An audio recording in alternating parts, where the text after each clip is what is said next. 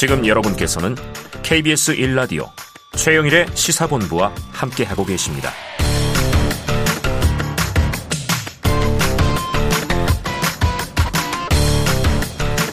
네, 시사본부 매일 이 시간 청취자분들께 드리는 깜짝 간식 선물이 있습니다. 오늘의 간식은 편의점 상품권이고요. 코너 들으시면서 문자로 의견 주시는 분들에게 저희가 쏘도록 하겠습니다. 짧은 문자 50원, 긴 문자 100원이 드는 샵 9730으로 의견 많이 보내주시기 바랍니다. 자, 주간 사건 사고 소식을 알아보는 배상훈의 사건 본부. 오늘도 배상훈 프로파일러 어김없이 나와 계십니다. 어서 오세요. 안녕하세요. 자, 이게 어제 오프닝에도 썼고요. 오늘도 오프닝에 제가 썼는데 참 안타까운 사건입니다. 경기 수원시 다세대 주택에서 새 모녀가 숨진 채 발견됐다. 이게 이제 사회적 파장이 정말 커지고 있습니다. 평소 건강 문제와 생활고로 벼랑 끝에 몰린 생활을 했던 것으로 전해지고 있는데요. 전체적인 좀 사건의 개요 상황을 한번 정리해 주시죠. 예. 어, 시신이 발견된 것은 어제 오후 2시 50분 정도입니다. 네. 어, 주변 주민들이 이제 냄새가 좀 많이 난다라고 하는 민원이 들어와서 어. 여러 이제 경찰 그러니까, 아, 엊그제 예, 예. 월요일 그렇죠. 오후. 21일이죠. 예. 그래서 문을 따고 들어가 보니까 결국은 세 분이 돌아가셔 있는데 음. 상당히 부패 정도가 좀 있었다. 왜냐하면 아무래도 네. 어, 날, 날씨도 그렇고 네. 여기에 이사 온 건 2020년 2월이십니다. 2년이 음. 지난 상태인 네 거죠. 음. 근데 안타깝게도 그 집주인은 이분들의 얼굴을 보지 못했다고 합니다. 어. 그러니까 아마도 주변하고 교류가 거의 없었고 네네. 유서도 발견됐는데 상당히 그 안에 경제적 어려움이라든가 음. 건강 상태에 대한 하소연이 많이 있었다. 그래서 이, 이 모두 세, 세 분이 다 여, 여성분들입니다. 예. 60대 어머니와 40대 네. 따님 둘이고 아마 막내 분이 생계를 책임져 왔는데 그도 힘들어졌을 네. 가능성이 높은 상태였다고 봅니다. 네, 그래요. 자.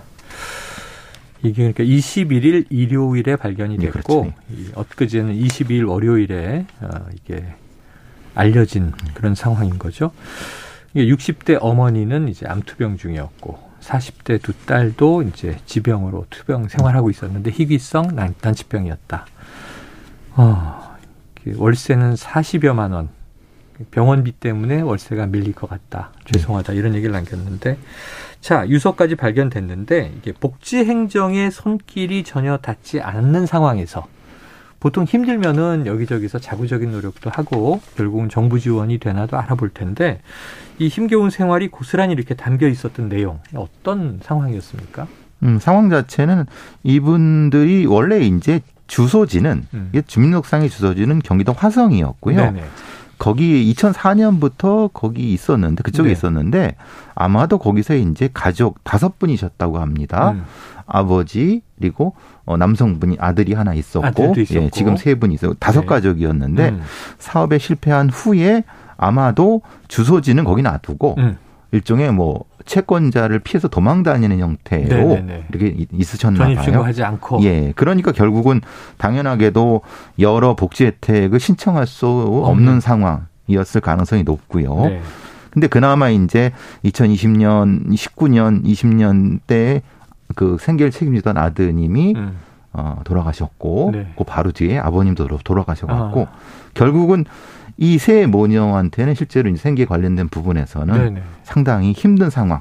그게 이제 유서에 고스란히 남아 있는 상황이었습니다. 경제 활동하던 아들이 네. 세상을 떠나고 아버지도 세상을 떠나고 그런데 세 모녀에게 남겨진 건 빚더미뿐이고 자 그런데 이제 우리가 여기에 또 이제 가슴이 더 먹먹한 게 뭐냐면 어 이런 사건 얼마 전에 있었잖아. 음. 그러니까 우리가 지금 수원 세모녀 사건 이렇게 얘기하고 있는데 8년 전에 송파 세모녀 사건 이렇게 부르는 사건이 있었고 거의 데자뷰, 이 기시감을 느낄 정도로 유사성이 있어요. 예. 그때는 어땠습니까? 예, 그때도 송파 구에서 음. 그때 당시에도 60대 어머니 와 30대 딸. 네. 또 이제 말하자면 뭐 이제 큰 딸의 투병 생활 그리고 음. 밀린 공과금을 현금 70만 원을 이제 주인 아줌마님께 드리면서 죄송하다라고 하면서 이제 선택을 한 부분인데 네. 차이점은 있습니다. 예. 송파 세모녀 사건은 거기에 주소지가 있었습니다. 아, 네네. 지금 이 사건은 주소지가 없었어요. 그러네요. 어. 그래서 이제 그 당시에도 왜 주소지 있고 이런데 이런 형태를 왜 음. 찾, 이게 못 찾았느냐? 찾아내서 지원하지 못했느냐? 못했냐? 네, 그래서 이제 많았죠. 발굴을 해야 된다. 음. 그러니까 찾아오게 하는 것이 아니라 직접 네네. 찾아가는 그러니까 뭔가 위험 신호를 발견할 수 있는 시스템을 네. 발굴해야 된다. 그래서 이제 부랴부랴 그때 복지 사각지대 발굴 시스템을 만들어냈고 법도 음. 바뀌어야 됐고 세모녀법 이렇게 그렇게 되는 붙었는데. 것이 많이 네. 생겨갖고 그나마 조금 도움이 되는 것 같았는데 결국 네. 지금 이 발생했던 수원 세모 음. 사건은 또 사각지대인 거죠. 네네네. 그 사각지대 또 사각지대가 됐다. 사각지대 안에 또 사각지대가 네. 있는데 그때는 적어도 주소지는 현 예. 주소지가 맞았는데 이번에는 다른 곳에 주소지를 두고 이제 주소지가 아닌 예. 전입신고하지 않은 집에서 살고 있었던 거고 이런 경우에 어떻게 할 것인가에 대한 네, 것을 대통령께서 이제 네. 찾아보라 하신 거죠. 그래서 예. 특단의 조치 예. 대통령이 이런 얘기를 했습니다. 자 지금 8년 전 말씀해 주신 대로 송파 세모녀 사건 이후에 정부는 복지 사각지대 발굴 관리 시스템을 가동했다. 자 딱 지금 주소지가 확인되지 않으면 발굴할 수 없는 거예요. 현재 법은. 그러니까 이제 이게 나눠져 있는 겁니다. 음. 보건복지부 네. 그리고 행정안전부의 동 네네. 그리고 한전 네. 예를 들면 도시가스. 아. 그러니까 거기에 네네. 있는 여러 가지 지표들이 34개가 있습니다. 우리가 뭐 생존 반응 이런 얘기 이런 하잖아요. 거죠. 네. 전기를 안 낸다. 생활 반응. 한전에서 전기세를 안 낸다. 수도세를 안 낸다. 그래서 이런 지표들이 떠오르면은 그, 그 자료를 가지고 동에 보내는데 어. 문제는 여기서 문제입니다. 네. 그 동에 보내면은 그걸 실사를 해야 되는 겁니다. 네, 찾아가 봐야 찾아가 봐야 되는 거. 어. 근데 문제는 이런 분들이 무려 544만. 예를 들면 그러니까 이게 이게 최대치고 최소치만 해도 그 사실 뭐 수십만이 된다는 거예요. 네네. 네, 그리고 네. 동사무소 담당 직원한테도 네. 최소한 100명 이상. 어. 그러니까 큰 대도시 같은 경우는 네네. 100명을 일실 일일이 다 해야 된다는 겁니다. 네네네. 그런데 문제는 관련된 공무원의 인력은 증가되지 않았다. 네네. 그러니까 오히려 그 지표가 개발된 이후에 일이 두 배가 됐다라고 합니다. 네, 네. 그러니까 오히려 나빠진 것이 아니냐. 네. 그러니까 지표가 되면 자동으로 우리가 생각하면 뭐가 알람이 떠갖고 네, 그렇죠, 발굴이 그렇죠. 됐을 거라고 생각했잖아요. 그렇죠. 근데 그게 아니라 어. 그 담당자한테 알람은 가는데 네. 그 담당자가 찾아가서 하는 건 또 다른 문제라는 거예요. 그렇죠. 업무는 두 배가 됐고 그렇죠. 그러면 이제 상식적으로라면 인력이 늘어서 예. 자, 그럼 일을 처리할 만한 이제 업무가 부과가 돼야 되잖아요. 예. 그 담당 공무원이 하루에 내가 뭐 10가구를 방문한다. 그럼 방문하면 다 만날 수 있는 것도 아니고 그렇죠. 요즘에 보면 집에 찾아오면 빈집이 더 많잖아요. 예. 반응도 없고.